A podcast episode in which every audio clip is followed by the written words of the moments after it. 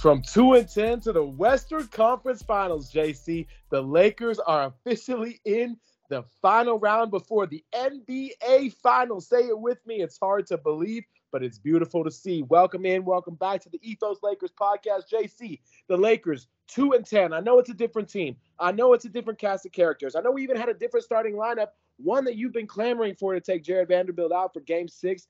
But all we're here to say is the Lakers are in the Western Conference Finals, baby. Can you believe it? I I mean, yeah, to to come back from the the start of the season the way they did, it's yeah. I mean, I we I, like what were we hoping for at one point in the season? It was like maybe a first round win, just kind of a decent playoff run. But I mean, no, Lakers are here, and it seems like seems like it could happen. I mean, at this point, anything anything short of an NBA Finals berth is a disappointment. That's how much the trajectory of this season has changed. And I think a lot of Lakers fans are getting real excited, swept into the moment, already looking ahead toward those NBA Finals. But Denver is a very real opponent. We will get all into that soon. But before we do, JC, I'm going to answer the question that Draymond Green gave a different answer to. The Warriors dynasty is over, JC. The three guys might be back, but this dynasty is over. Klay Thompson is is cooked. He looks he looks like a different version of himself. Draymond Green is is still okay, but he's not the version of Draymond that won all four of those championships. Steph Curry got next to no help and looked very ordinary for the remainder of the series. And can I remind everybody that it's the coming season? Yes, not the one that just elapsed for the Warriors, but the coming season in which Jordan Poole's four year, $120 million extension kicks in. You got to think they're going to look to trade that as soon as they can. JC, I heard a stat on last night's broadcast that I just have to repeat today because it took about almost 12 hours for me to fully digest this game. LeBron James, we hear a lot about 38 years old. We hear a lot about 20th season in the NBA. JC, LeBron James is the third oldest player in the league. The third oldest player in the NBA did that last night and looked like one of the very best still in the NBA. Yeah, when I first heard that, I was like, yeah, I was taken aback too because my, my first thoughts were like, well, there's like UD, and then beyond that, I couldn't even think of who was second. Like maybe Iguodala, who doesn't really play, and then there's LeBron, who obviously plays a lot. it's a, it's not only just the, his peak of greatness is is what really separates him from those who have come before him. Let alone all the accolades, let alone the all-time scoring title, let alone all these things he's accomplished. But the peak of his greatness has been more than 75% of his NBA career in year 20. It's just unheard of. And we've never seen it before. It's absurd for all of the most gorgeous reasons in the world if you're a Lakers fan. And as much as we're all very excited about these Lakers and where they are right now, JC, they certainly got some help along the way. In part, a credit to their defense, but in part, just sort of the Warriors. I don't know if they ran out of gas. I don't know if their offense was broken. First time Steve Kerr has lost a playoff series as Warriors head coach outside of the NBA Finals. Another very impressive stat, another legacy piece for LeBron to add into his still growing resume. But in this Western in this Western Conference semis, JC Klay Thompson was 34 of 99 from the field. He had more points in game two than he had in games four through six combined. Steph Curry was a very ordinary 23 of 67 from the three point line, including 10 of 39 in games four, five, and six in this series. Jordan Poole popped off in the first game and then was MIA like Nick Saban afterward. 20 of 58 from the field, including 7 of 28 from 3. At one point, I think he finished the series with more fouls than he did field goal field goals made. JC Jordan Poole looked like a shell of himself. The Lakers defense was certainly in part to credit, but there were a lot of shots the Warriors simply took and missed, and the Lakers took advantage. I, I don't know what to say other than I, I got to tell you, if you told me even two months ago, right? Because two months ago, we're past the trade deadline. We got this roster right now. If you told me two months ago the Lakers and Warriors are going to meet in the second round, the series is going to go six games, I, I would have hesitated to pick these Lakers. But boy, would I have been wrong. Yeah, I mean, I before the season started, I just kind of thought about posting a tweet. I was like, regardless of how this series goes, I think the Lakers turned it around, and their focus in the offseason has to be keeping as much of this roster together. Because, I mean, even D'Angelo Russell said, like, you give us a training camp, and this thing will be really impressive. And so, yeah, I thought the Warriors were going to be really tough. And so if, if the Lakers were going to lose, yeah, give them another shot to to try to run, run this thing for a full season. Did it feel like to you, JC? Because the first half, I mean, the first quarter of this game, it, it felt like the Lakers, it felt like it was going to be 35 to 9, if you remember that start against Memphis, right? And I felt like the Lakers were just going to run away from this with the from the onset. Lakers were up 17 in the first quarter. Steve Kerr called the timeout, and then all of a sudden at the end of the first quarter, it was a five point game. And we said, "Oh, this is a little too it's a little too tight for me." In fact, one of my good buddies, Nick, I promised I would share I would promise I would share this on the podcast. So here we go. It was a little too much of a a butt clenching moment for me, a little too sphincter tightening, right? Because we're saying, "Oh, it's a 3, it's a 2, it's a three-point play," and all of a sudden the Warriors are ahead. It's a little too tight. Most of that second quarter was pretty much back and forth. It was a little ugly to start. Then both teams started to get into a little bit of a groove. JC was a seven point game until Austin Reaves screaming, I'm him, both in his heart and aloud to anyone who would listen.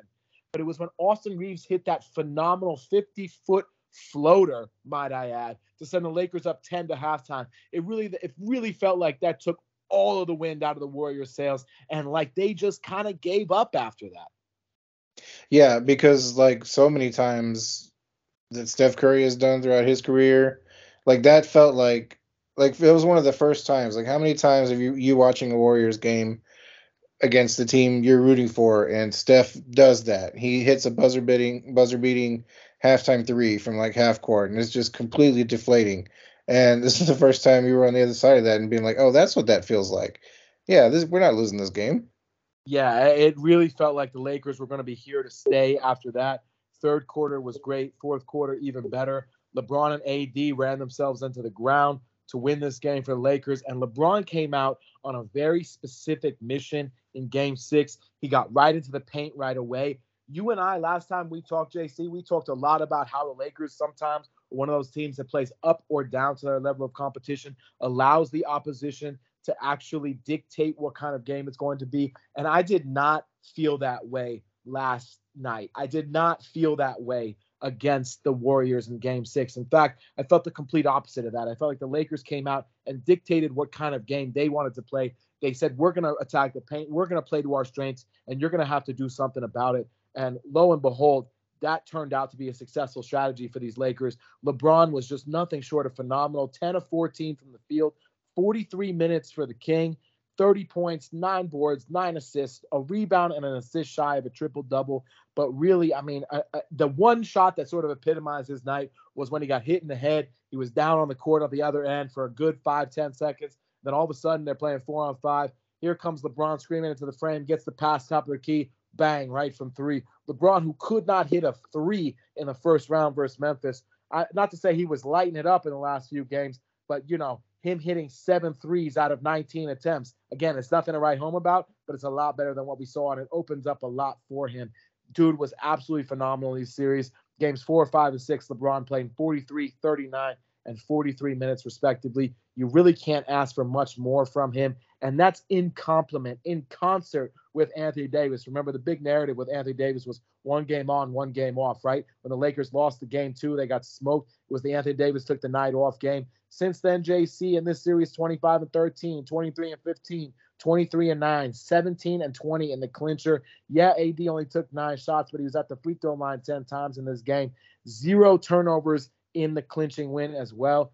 To hear LeBron and AD not just give credit to the supporting cast, but to talk about how hungry they are for another championship, unfinished business. I love seeing that in the post game last night. These guys can sense how hard they have worked and now how close they are to this. And to take down the Warriors, not just because they're the Warriors and the success that they've had over the last several years, we're talking about the defending NBA champions. I don't care who you are, that's giving you a confidence boost no matter what's ahead.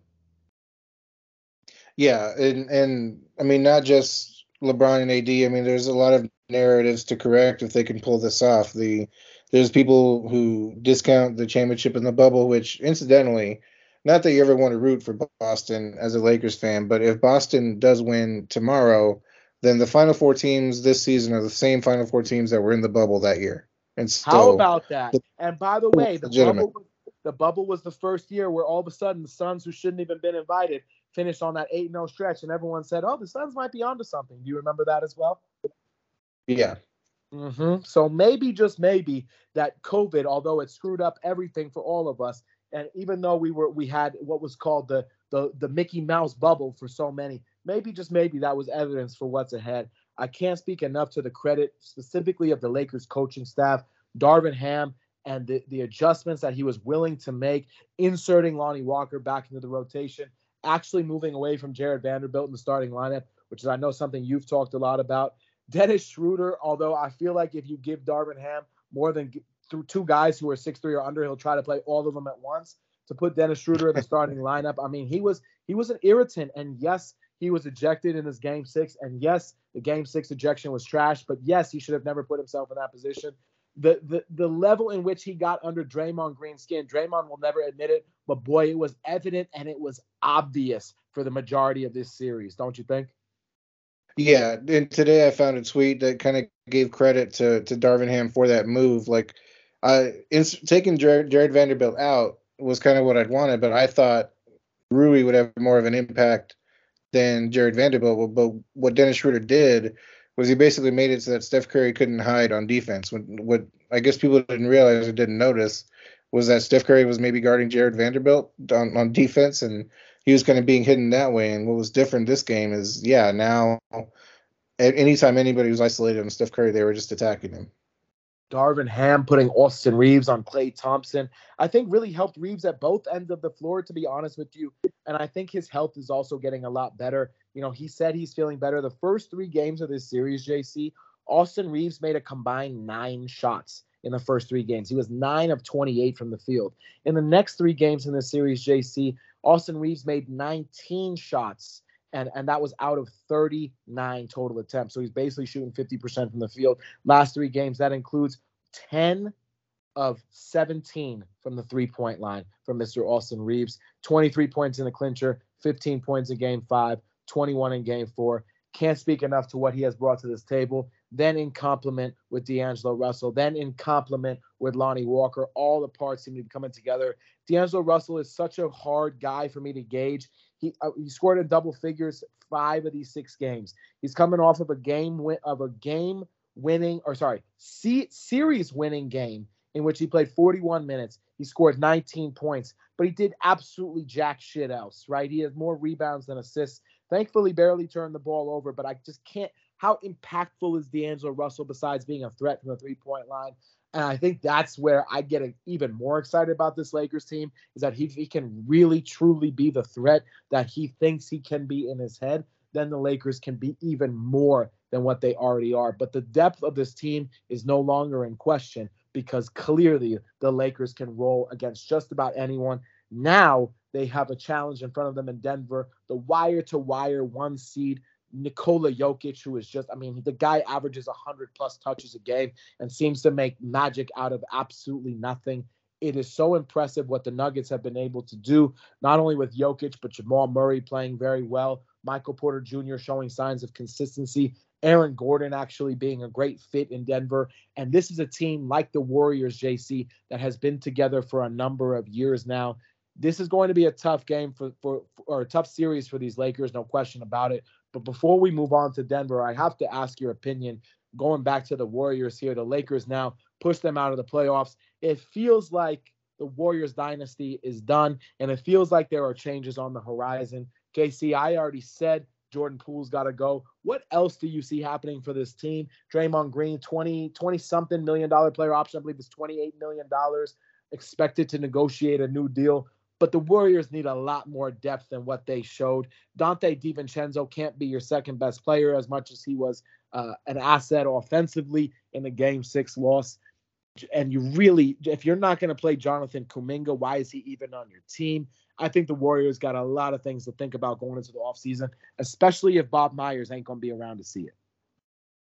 Yeah, it seemed like I mean the Warriors season obviously started on an ominous note with the the Draymond punching Jordan Poole, and even kind of before that you had you know these uh, sort of um, you know sub subtweeting comments from Klay Thompson and, and Steph Curry about how big Jordan Poole's head has gotten. And it seemed like from that moment, the Lake, the, the Warriors were going to have decisions to make this offseason whenever the offseason came, and they would basically have to choose between Draymond and Jordan Poole. And Jordan Poole had a really great season last season.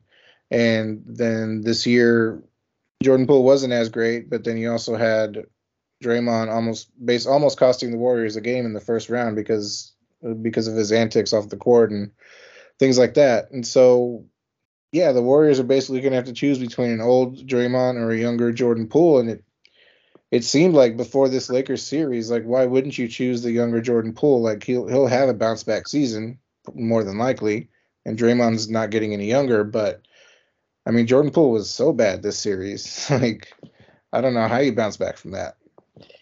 JC, he was unplayable. Straight straight up, he was unplayable in the series. Except for game one, in which he was red hot from beyond the arc. He was unplayable. And this is a guy that they needed to play probably 30 plus minutes and good ones for them to have a legitimate chance against the Lakers. And, and one of the things I was happy about in game one, because like going into the series, I was like, I think the Lakers with the Warriors, I think it's a very choose your poison type team. And so I think the Lakers if I'm them, I'm like, you know what? Let's see if Jordan Poole can beat me. And sure enough, he had a good game one, and the Lakers came out victorious in that game one. So I was like, all right, just let him try to do that next game because he probably won't. And he didn't. Do you buy into the idea at all? Because obviously, a growing narrative of the series was the discrepancy at the foul line between the Lakers and the Warriors. Do you subscribe to the idea that that was slanted in the Lakers' favor at all? And before you answer, I would just like to say does anyone expect two teams to shoot equal free throws when one is attacking the paint and one is at the three point line 50 times a game? No, I mean, I that was one of the things that I was, I was arguing about with people on Twitter, and I was like, "How are the Warriors supposed to shoot free throws? They don't drive to the basket." And right. yeah, right. I mean, I mean, case in point, even on a night where you felt like the Warriors really couldn't buy a basket, right? Like they didn't shoot well at all in game six. I don't care if it was at the rim or from 40 feet away. They did not shoot well at all. The Warriors jacked up 48 threes in this game, JC. They made 13. They took 103 shots. They didn't even make 40. I mean, nobody was hitting anything in this one for the Warriors. And honestly, when you go past the first two players who came off their bench in Poole and DiVincenzo, Looney, Moody, Kuminga, and then the scrub time. Uh, that includes Kuminga, Patrick Baldwin Jr. and, and Andrew Lamb. I mean, this is not this is not exact or uh, Andrew Lamb, Anthony Lamb. Andrew Lamb, I think, was an old MLB player. Brain's getting a little old there, Ethan. Good lord. Uh, point being, the Warriors are not exactly a source of fear, might I add. I mean, I think the swap with Gary Payton Jr. in the starting lineup, or Gary Payton II, excuse me, maybe he's got a different middle name than, than the glove, right? And, and over Kevon Looney, it actually weirdly worked for them. It made them smaller, but somehow that made it better against the Lakers. JC, in game two, when they made that change and they ran so many pick and rolls to pull Anthony Davis out of the paint, it worked marvelously for them. And then they just kind of abandoned that strategy and they said, hey, we're going to just keep chucking up threes which really worked well for the Lakers. But Steve Kerr was was honest. He was like, "Look, we just didn't make shots, and the Lakers played well. Sometimes that's how it goes. And in a make or miss league, you live by the three, you die by the three. In this series, JC, the Warriors died by it, and they died hard. Yeah, and I mean the free throw discrepancy is not really going to go away this round either, because just looking at the league ranks of, of Denver, Denver ranks 24th in the league in attempts, and so you might see more of that this series. It's amazing. Thir- 13 of 48 from the three point line from the Warriors in the game six loss to send them home for the season. And in game five, JC, they were 13 of 35. They made the same amount. They took less, fewer of them. But I mean, this is not this is a Warriors team where we're as a team, we're used to seeing 38, 40% from behind the three-point line. And we just didn't see that. And the Lakers deserve all the credit in the world for really protecting the perimeter. And I, again, there were shots in which the Warriors took and simply missed, but the level of defense and and the the consistency and the sustainability of the effort was not something we had seen from the Lakers on a game to game basis for a while, let alone in these playoffs. I know they had the top rated defense after the trade deadline, but it's just hard to play that balls out level of energy every single night. And that's what we saw from these Lakers. And it really doesn't feel like they're satisfied with where they are. They've all got eyes and hearts on bigger things in front of them. And that's important because now they go on to play Denver and Nikola Jokic and Anthony Davis. That is going to be a matchup that will define this series and then some, to say the least. But JC, is that the most intriguing matchup of this series for you? Uh, I mean, yeah, that's going to be the one that most people kind of have their eye on because, I mean, looking at it, who's who's LeBron going to guard? I think he's going to continue to kind of be sort of that safety on defense. Um, you want to look at who's going to guard Jamal Murray, and I mean, considering the the good job that Austin Reaves did on Klay Thompson, uh, D'Angelo Russell kind of did on Steph Curry, even Dennis Schroeder did on Steph Curry. I think if they're gonna, you know, have point guard by committee, I think that'll be an intriguing matchup. Whoever guards Jamal Murray. I agree. And on top of that, I wonder from Denver's side, who's going to guard LeBron? I don't think Aaron Gordon is that guy because I, I'm, but but maybe I'm wrong. Maybe he does have the athleticism to keep up with Bron at this point. Maybe he does have the wherewithal to come out to the perimeter. Uh, Aaron Gordon is a guy who I've always kind of soft liked, for lack of a better term, right? So like some nights it's like, why aren't you better? And then other nights you're like, yeah, this is the kind of player I could definitely have on my team, right? So Denver's got and Denver has some really good complementary pieces. Old friend KCP has been a magnificent fit for Denver. Bruce Brown, I swear he's just the next in line of the the Will Bartons, the Gary Harris Juniors, all those kind of wings that have been there and have had success in the past, right? Now now you have Bruce Brown fitting in, sliding into that spot, and you have this this opportunity for for the Lakers to really show the league that had they had this team for the entirety of the season, JC, that they might have been the ones in the one seed, which is really again just surreal to say, but all too real for this team that deserves a lot of credit, not just for sticking together and believing in one another, but also for continuing to trust first year man Darvin Ham. What a credit it is to him because at 2 and 10, this team could have easily, and I mean easily, checked out on him. They did not. They tapped in, they stayed together. And this is the this this chemistry that this team has feels eerily reminiscent of what we saw in 2020. Yeah, you, you felt it almost immediately when when the new guys came in. Uh, the chemistry was there from the jump. Um, you know, everybody kind of came in with with an agenda. Uh, you know, D'Lo wanted to prove that he's more mature than he was when he was in, in Lakers in the Lakers before, and Dennis Schroeder kind of had that disastrous first run with the Lakers when he came back. So he came back this year. Um, yeah, everyone sort of you know has a point to prove, and yeah, they all seem to like each other. I mean, it's really it's beautiful to see, and I and what I love more than anything about this team right now is just the joy in which they are playing the game with together.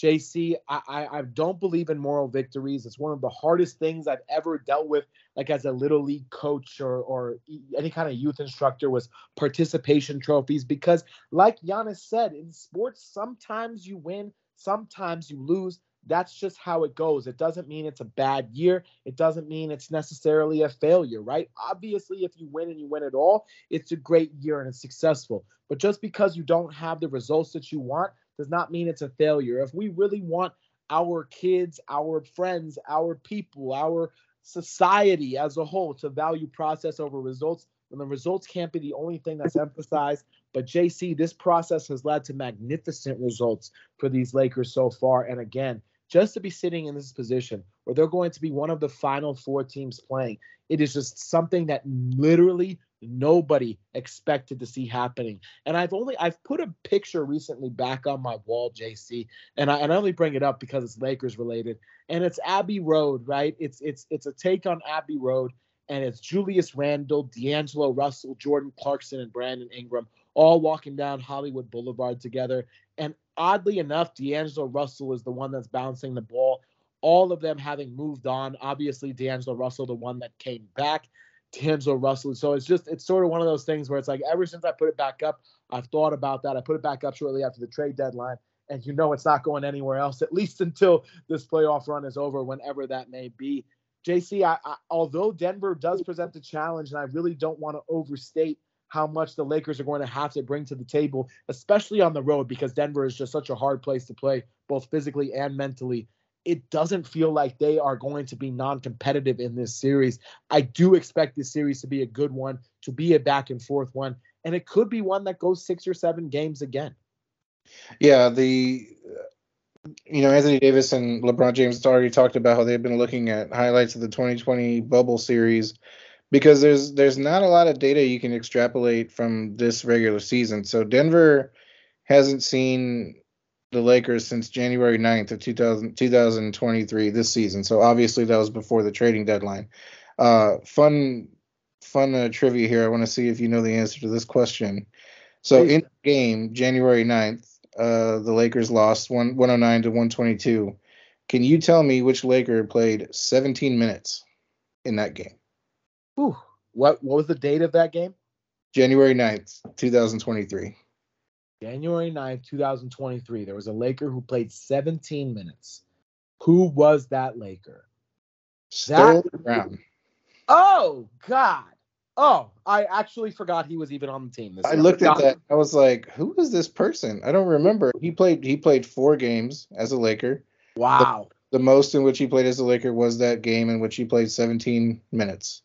Wow. Uh, wow. And if that ain't if that ain't emblematic of how far this team has come, I don't know what is. That's a great nugget you found. No pun intended, of course. Yeah, and and we talk about that two and ten start to the season. One of those two wins was against the Denver Nuggets. In that game, played playing 12 minutes off the bench, Matt Ryan. Remember was Matt? that the, was that the game in which he hit the miracle shot? Oh, uh, it might be. Now that I think about it. Oh man, because you know, because that that that that that was so poetic of how that early season went. I mean, you, you when, when I like, think about that, and when the Lakers waived Matt Ryan, everyone, and I mean everyone, was upset. How could you let go of this guy? This is the one thing this team needs is shooting, right? I'm like, guys, this guy is closer to Ryan Kelly than he is to Dirk Nowitzki. Everybody relax, okay? But the reality is, like, that's how fucked up this team was. I hate to say it like that, but that's how terribly this team was constructed that a guy like that could have been of such critical import. And now a guy like that literally has no place on this team, JC. It is incredible. And I, I look, and I again, just like after the trade deadline, Rob Pelinka deserves credit. I'm not here to sit here and poo-poo Rob Pelinka, his efforts, what he's done all of these things. But at the same time, this was the guy who said Russell Westbrook was a good idea, right? This was the same guy. So let's just make sure, like he said, when he makes a move, when anyone makes a move and it doesn't work, it's your job to fix it. I agree with that, and I'm glad he fixed it, as are all Lakers fans. It did not need to take the amount of time that he chose to take to fix it, but I'm certainly glad he did, and the solution that he found has obviously been a good one. Yeah, and so yeah, other important notes in you know Jokic and Jamal Jamal Murray played in all four of the games, I believe. Uh, Anthony Davis played in three of them. LeBron played played in three of them. Um, you know, Austin Reaves obviously didn't have the expanded role that he has now, and so yeah, this there's it's hard to find any data to to really kind of predict this series. The Lakers are underdogs, uh, probably as they should be as far as you know Vegas standards and things like that, but um yeah, I don't think it's it's going to be as non-competitive as as you know, like you said. Do you think, JC, that there is a group of Lakers fans that expects the Lakers to win Game One on the road, as they have in both of these series to date? Uh, I mean, I think so. I I think the Lakers are on such a hot streak. They're playing defense extremely well. Um, a lot of people don't believe in Jokic. I, I mean, I personally don't. I've said I don't really trust him in the playoffs, and he's obviously playing really well. And so I may have to end up eating those words. But I think if you if you have a player like Anthony Davis who can really key in on Nikola Jokic, then I think the Nuggets can be contained. Like Anthony Davis is not DeAndre Ayton. Do you think, JC? Let me ask you this question: What will be more important for the Lakers to win this series? What Anthony Davis does on offense or what he does on defense? I think what he does on defense. I think I think it's important for you know, I, it seems as though, and somebody even kind of asked LeBron this if he's sort of been pacing himself, and he says it, you know, it may look like it, but he hasn't. And I mean, I think in a way he has. I, I think on defense, his his effort has been, you know, extended and so I think he's playing more defense than he does in the regular season, and that's kind of the way he's always been. Offensively, I don't think he's had to, you know, output as much of the of the shouldering as as he's had in years past. But I think if he has been kind of conserving himself on offense, then it's going to be for a series like this because Anthony Davis probably should focus on defense and should focus on containing Jokic. And I mean, like we said earlier, who's going to guard LeBron? You need strength to guard LeBron, and so the only one who really has it is Aaron Gordon. KCP is not very strong. Michael Porter is not very strong, unless you're going to go big and bring, you know, Thomas Bryant off the bench. I, I mean, I don't know. I don't know who's really going to stop LeBron if he decides to play downhill. Do you think that the Lakers stick with this starting lineup, or do you think that they go back to Jarred Vanderbilt against a bigger Denver team? I think they're going to want to see how to handle Jamal Murray because I think between the way Anthony Davis and LeBron were playing defense in this series, kind of kind of like the zone they were playing, I feel like the idea is to sort of semi double Jokic the entire game long. And so if that's going to be the case, then you need one on one somebody who's competent to guard Jamal Murray. And so I could see continuing to guard to start Dennis Schroder. But I mean, I might be wrong. I could see that as well. I could see it going either way, and I could see Darvin Ham also being interested in creating further adjustments as the series progresses, depending upon the results, of course. JC, should we do predictions? Do you think we're in that business now that we're in the Western Conference Finals? This is a Lakers podcast, so I feel like I know which direction we're both going to go, but let's just do it for shits and giggles anyway. JC, what's your prediction for the Western Conference Finals? Uh, I mean, probably Lakers in six. I think six is such a weird number just because it's like losses are so devastating. But if they're going to win in six, they have to lose two games, obviously. And so but yeah, uh, you you'd like them to sweep, but they're probably not going to. So yeah, probably Lakers in four or in, in six. I think your heart and your head are saying two different things, right? Freudian slip. We love that. Uh, I would say, I would say, I would double down. I'm gonna say Lakers in six because if the series goes seven, there's no way I want a game seven in Denver, much like I didn't want a game seven in San Francisco. I'm also gonna say Lakers in six, but again, I just want to repeat: Denver is a very, very, very, very, very good team. I don't know that they're a great team. I don't know what's sort of preventing me from putting them in that tier. I don't know that they're great, but I think they're a very, very, very, very, very good team. I think there's a reason they're one of the the, the only ones left standing. Nikola Jokic, even though he is literally watching horses race in Italy right now and probably not working out in any sense of the word, right? he, uh, uh, the term, he is ready for what these Lakers are going to present. Uh, there's there's a couple of X factors on Denver's side that has me slightly concerned most notably Michael Porter Jr. if he really balls out. But if they're able to contain MPJ, if the Lakers are able to keep Jamal Murray to his you know regular level of production instead of being a supernova alongside Jokic, then you feel pretty good. This is the most confident I have felt in a Lakers team since the bubble, and it was a long time prior to that, prior to that team as well. So it's been a lot of fun to watch. And these games are going to start a little earlier now that we're going to play some in Denver and some in Los Angeles. So that's something to be mindful of. JC in the Western Conference Finals, four wins away from the NBA championship round and eight wins away from claiming another banner to hang at Staples. It is an incredible time to be a Lakers fan. Yeah, I'm I'm I'm thankful for the Warriors series because it was such a tough test. The the Warriors were only a six seed because they were so terrible on the road in the regular season. Like they Warriors are a good team, just as good as they were last year. So I'm grateful for that very tough test that the Lakers got through it. Hopefully it hardens hardens them, you know, steel hardens steel, that sort of thing. May, may we all progress past our toughest tests in order to rise like cream and be better than the rest. Right? We'll be with you guys soon. And until next time, be out.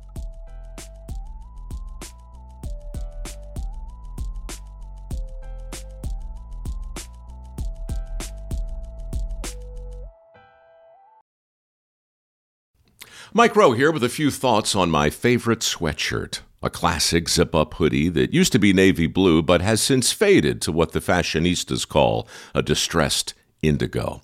It's 13 years old, soft as a flannel bathrobe, and after a few hundred dirty jobs, demonstrably and undeniably indestructible. This is the kind of sweatshirt girlfriends like to permanently borrow, but I've held on to this one because I got it from American Giant.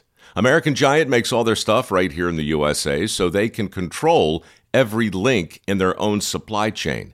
That matters because when you buy American Giant, you not only get great quality, you create jobs for people in factory towns all over the country.